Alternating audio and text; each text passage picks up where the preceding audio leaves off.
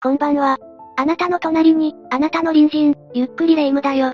あなたの隣人、ゆっくりマリサだぜ。ああこないだの山登りは楽しかったわね。ブツブツ。もう二度と行きたくないんだ。今度はどこに行きましょうか？マリサはどこか行きたい山ってあるかしら？俺のこの姿を見て、よくそんなことが言えるな。山登りには二度と行かないんだぜ。何言ってるのよ？まだまだ私たちの山登りはこれからよ。そんなに爽やかに言っても無駄なんだ。仕方ないわね。それじゃ次はマリサも喜べるように、日本一の山にでも挑戦しましょうか。日本一の山って、まさか。そうよ富士山よ。ふふ。もう少し、山登りの経験を積んでからにしようと思ったけど、今の私たちなら制覇できそうな気がするわ。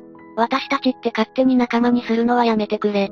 それに富士山は霊夢が思っているほど、簡単に登れる山じゃないんだぜ。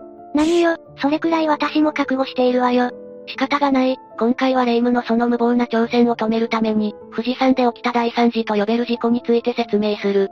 マリサ、そんな事故の話をしても、最善の注意を払う私には無駄な話よ。ふふ、今回の話の内容を聞いても、そんなことを言ってられるかな？嫌な笑い方ね。このチャンネルでは事故や事件に関する事例を紹介していくわ。気になった方はぜひチャンネル登録と高評価をお願いなんだぜ。それじゃみんなも、それではゆっくりしていってね。今回紹介するのは富士山大規模落石事故、という事故の話だ。今回は落石事故なのね。いつものように遭難事故かと思ったわ。先ほどの霊夢の発言通り、遭難事故ならある程度の対策はできるだろう。ただ今回紹介する落石事故は、人間の力の無力さを感じることになるんだ。もう、いちいちビビらせなくていいから、早く話を進めなさいよ。なんか今回は偉いて厳しいな。それではまずは事故について簡単に説明する。この事故は1980年8月14日、午後1時50分頃に、富士山の山梨川の山頂付近で発生した事故だ。1980年って結構昔の話ね。でもその事故の名称からして、落石による事故だったのよね。そうなんだ。この事故の始まりは、富士山の山頂付近で発生した落石が原因だったんだ。そしてその落石は登山道である吉田ルートの近くにある、吉田砂走りへと転がっていったんだな。登山道の近くに落石が転がるなんて、そんなことあり得るのかしら？確かに今と違い、落石に対する整備は少し甘かったかもしれない。それでももし、同じような落石が現在でも発生したら、登山道の近くに転がる可能性があるんだな。今回の落石はそれぐらい大規模だったのね。実際に転がった落石は、8合目から6合目にかけて、多数の登山者を巻き込んで転がり続け、5合目でようやく止まったんだ。8合目から5合目ってすごい距離じゃない。何キロかあるでしょ？さすがに富士山に登ろうとしていただけあって詳しいな。霊夢の言う通り、この落石はかなりの距離を転がり続けたんだ。そしてこの落石事故により、死者12人、負傷者29人もの人が被害に遭い、国内の落石事故史上最悪の惨事となった。そんなに多くの人が被害に遭うなんて、とんでもない落石事故じゃない。いくら登山道の近くを直撃したからといって、ここまで被害が大きくなるのかしら？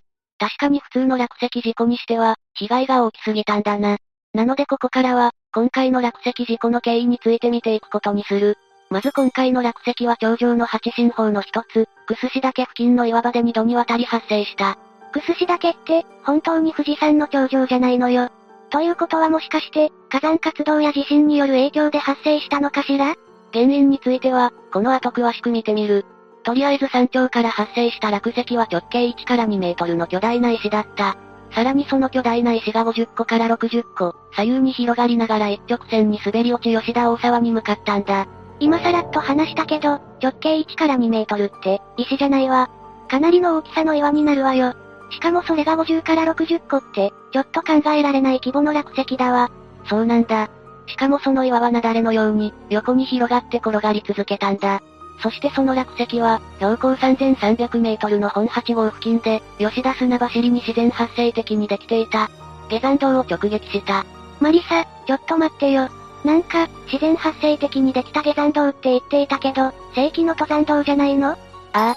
当時の登山道である吉田ルートは、登山と下山が同じルートだったんだ。そのため、常に登山道が混雑していたことから、吉田砂走りに自然発生していた下山道で、下山するのが通例になっていた。でもその下山道って、整備されていないのよね。それじゃその下山道を使わずに、吉田ルートを使っていたら、ここまで被害は出なかったんじゃないの。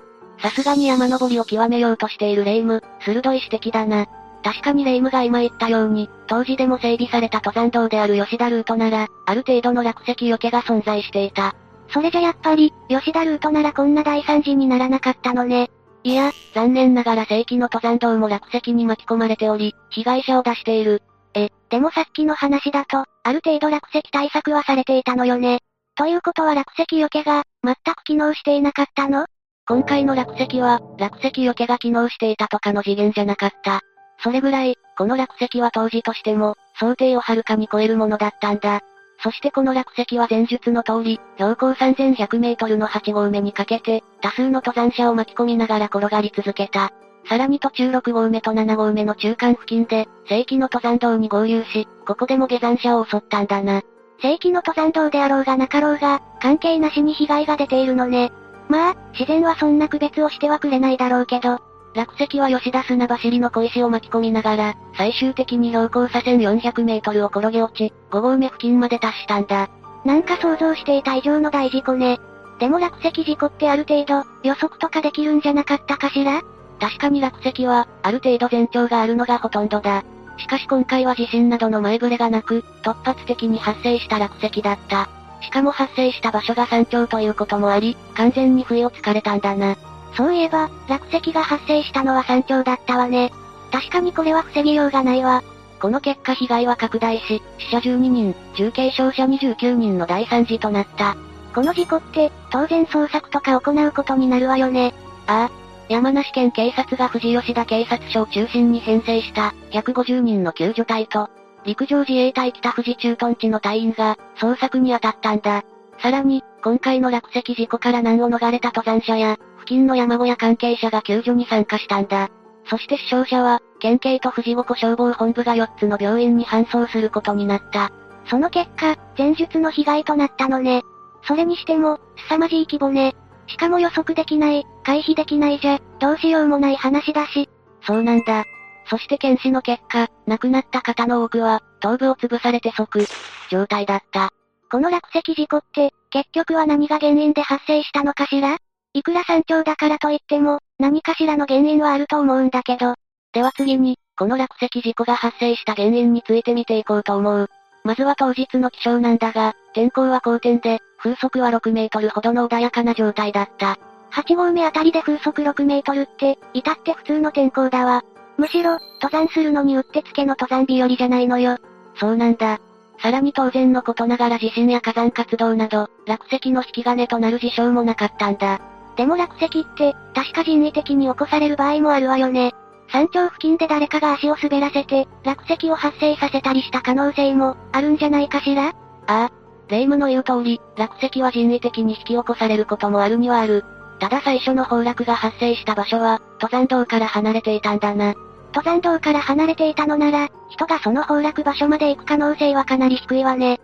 ということは、やっぱり、自然発生によるものと考えられるってことよね？そうだな。おそらくは霊夢の推測通り、今回の落石は自然に発生したものと考えられるんだ。実際に富士山は噴火の度に火山歴や火山灰、それに溶岩が幾重にも重なってできた、清掃火山なんだな。清掃火山？何度も噴火を繰り返した火山で、地層が交互に重なっている。そのために地層は脆弱であり、落石の危険自体は常に存在していた。それじゃ本当に、たまたま発生した落石事故だったのね。一応危険な予兆があることにはあったんだ。この年4月には50年に一度と言われる、大規模な雪崩、414雪崩が発生していた。この雪崩は8合目付近で発生し、沢筋の雪や土砂、それに原生林を巻き込み5合目まで達したんだ。なんか今回の落石事故と似ていて、結構な大規模な雪崩じゃないのよ。この雪崩でも被害者とか出てしまったんじゃないの？いや、まだ富士山自体が雪山であったことから、登山者による被害はなかった。しかしこの雪崩でスバルラインは寸断され、雪崩自体も高度差で1300メートル、長さ3000メートル、幅に至っては、1000メートルに及んでいたんだ。ちょ、凄まじいわね。人間なんて一発でおだぶつよ。幅なんて1キロあるなら絶対逃げられないじゃない。まったくだ。自然の恐ろしさがわかるな。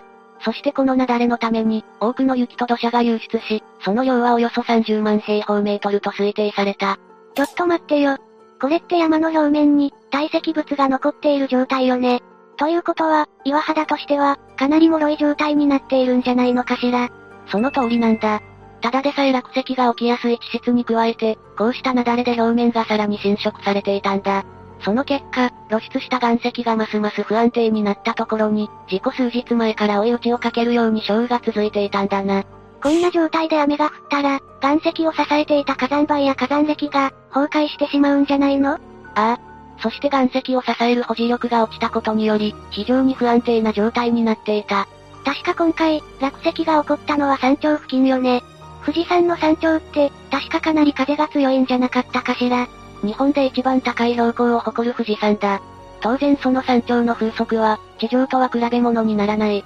そして、この山頂付近に吹き荒れる強風で、岩石はバランスを失い、自然に崩落したと考えられるんだな。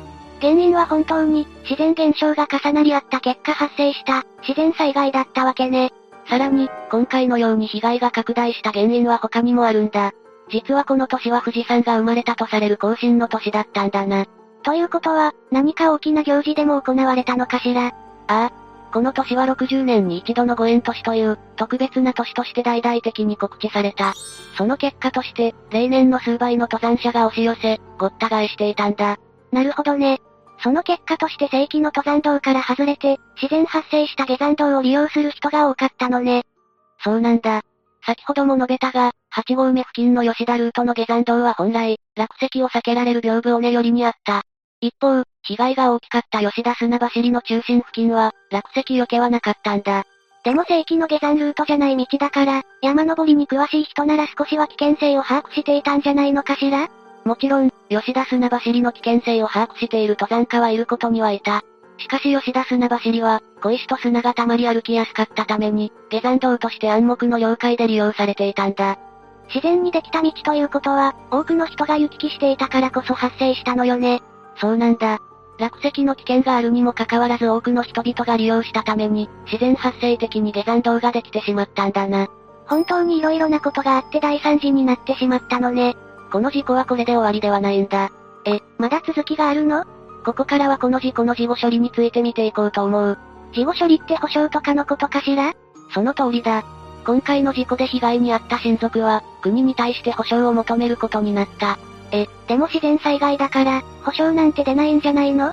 いや、日本の法律には災害懲役金の支給等に関する法律、というものがあるんだ。これは災害の度合いによって、被害者に対して金銭的な保証をする法律なんだな。へえ、そんな法律があったのね。それじゃ今回のケースの場合はどうだったのかしら？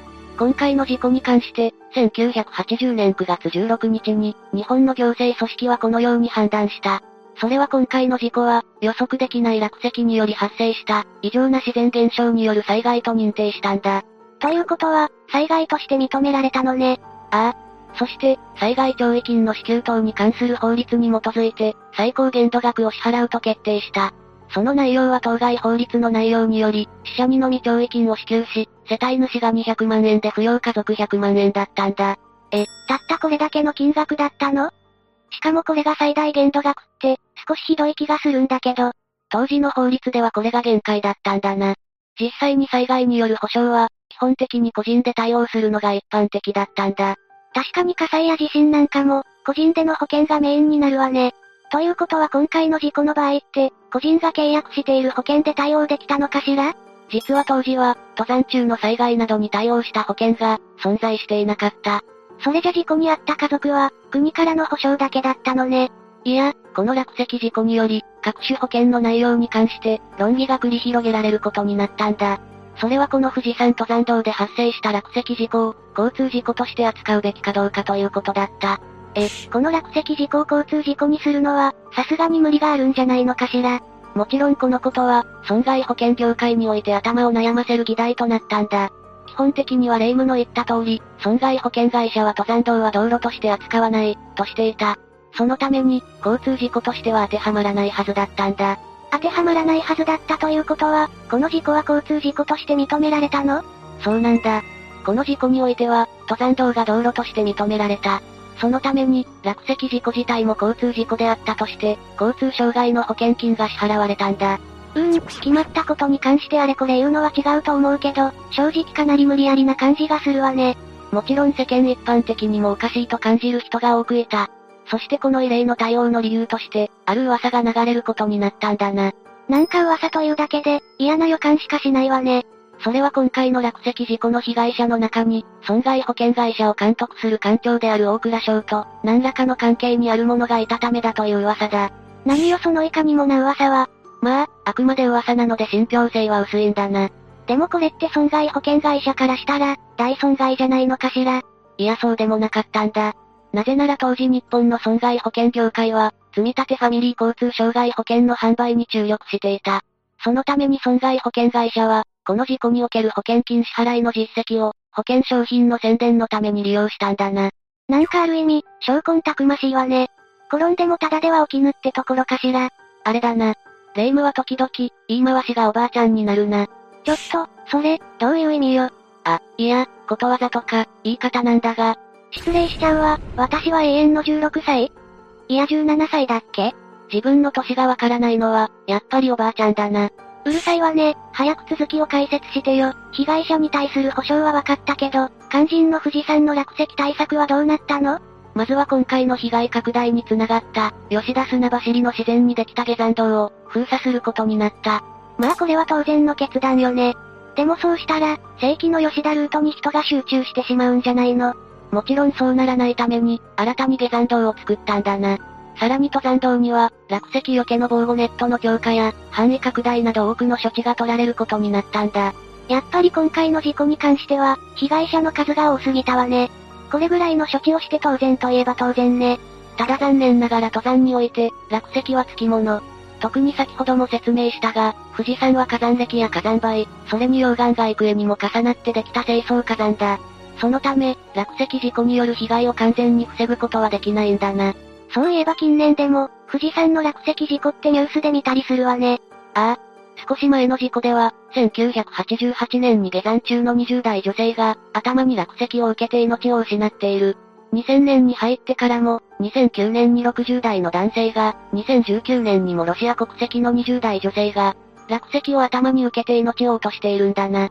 確かに災害を完全に防ぐのは無理だものね。そういえば富士山の頂上付近って、ヘルメットの貸し出しとかもしているわね。そうなんだ。さらに富士山の5合目、7合目や8合目には、医師や看護婦が常駐している。それでも富士山は風が強いことから、ヘリでの救助が難しい山になるんだな。やはり有名な山だから、登山客が多い分、事故の発生率も高いのよね。このことからも、富士山の危険性が十分に分かったと思う。